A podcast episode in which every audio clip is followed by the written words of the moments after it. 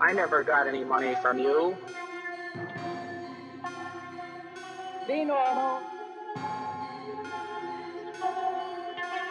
And now, Mr. Edwards, I would like to make a disclosure, which something which has never been revealed to the public. Hello, and welcome to the Saucer Life. Welcome to Bonus Encounter 11 Why to Buy Used Conspiracy Books.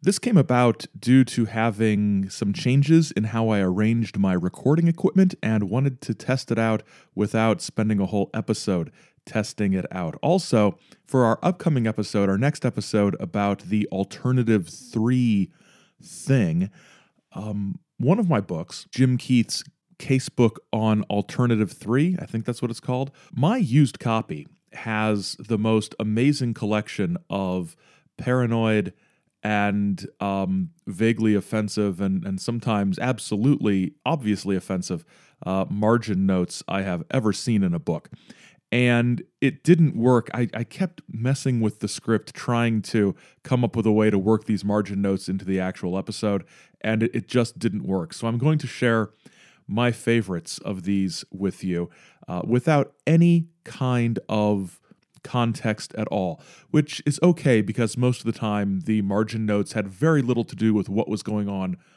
on the actual page that contained the margin containing the notes. So let's take a look at the strange and concerning and uh, rabidly anti Semitic things that people write in books before they get rid of them or before their family gets rid of them after finding the margin note taker dead alone in the house with their tinfoil cap. The first one isn't paranoid at all and actually makes a good bit of sense if you think about it. Kissinger one of the most visible upper level members of the Illuminati. Clearly, a sensible position to take, although I'm not sure when he would have had time for all those Illuminati meetings while jetting back and forth to Paris and China and Vietnam and all the other places he went. The next one is um, a, a, little a little strange. There's a in the text. I, I, said I wouldn't give context, but for this one I have to.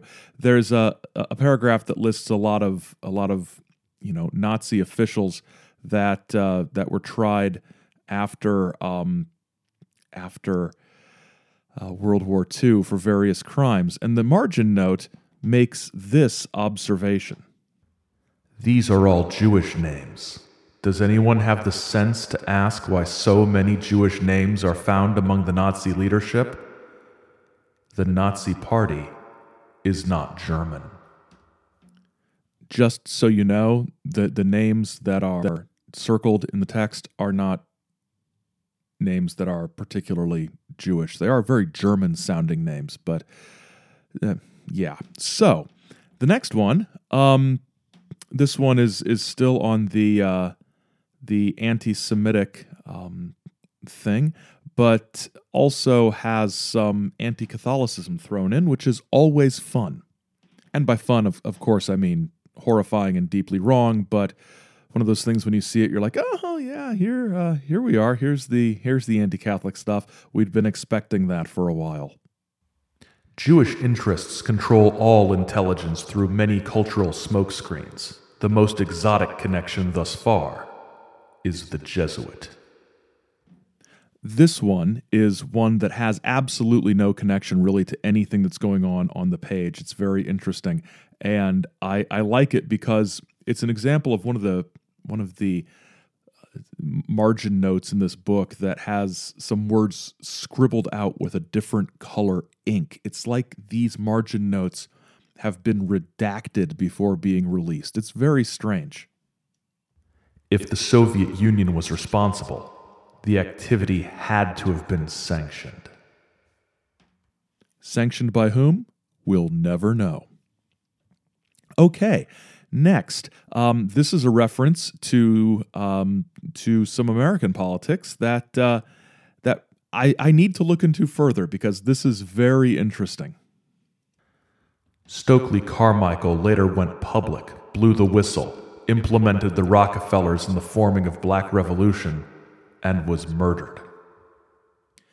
I think they meant implicated rather than implemented, but I'm I need to look into whether or not Stokely Carmichael actually um, blamed militant aspects of the civil rights movement on the Rockefellers. I have not heard that before, and I've heard a lot of stuff.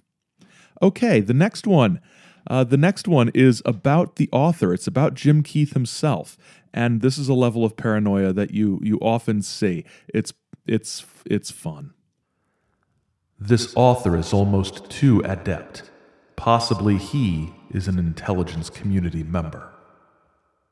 So the author knows too much about what's going on, therefore must be an intelligence community member. However, the reader taking the notes knows at least enough to recognize that the author knows too much. So, wouldn't that logically make the note taker or reader a member of the intelligence community as well? If you have a certain level of knowledge, is it not reasonable to assume that you must be part of the intelligence community and or the Illuminati, MJ12, whatever. If you know so much about flying saucers, how did you know that? You wouldn't know that if you weren't in the know, and you wouldn't be in the know if you weren't one of them.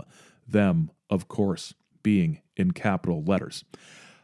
The last one we're going to look at is is possibly my favorite uh, bit of marginalia anywhere. This is great. I, I love this. And this needs to be on a bumper sticker. It's a little too wordy to be on a bumper sticker, but it needs to be somewhere.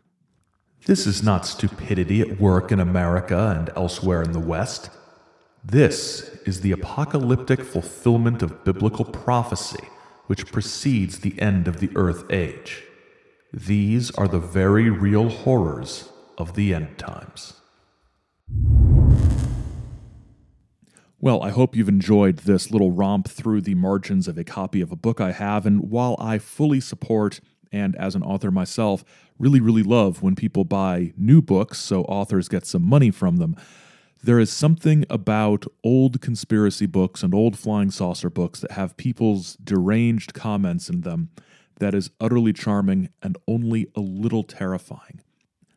For a little more context about the book from which these notes came, tune in to our next episode, upcoming in a week and a half or so Encounter 54 No Alternative. In the meantime, this has been Bonus Encounter 11. It's been a production of Chizo Media LLC. Chizo Media, working for the good of mankind along the lines of truth. Thanks for listening.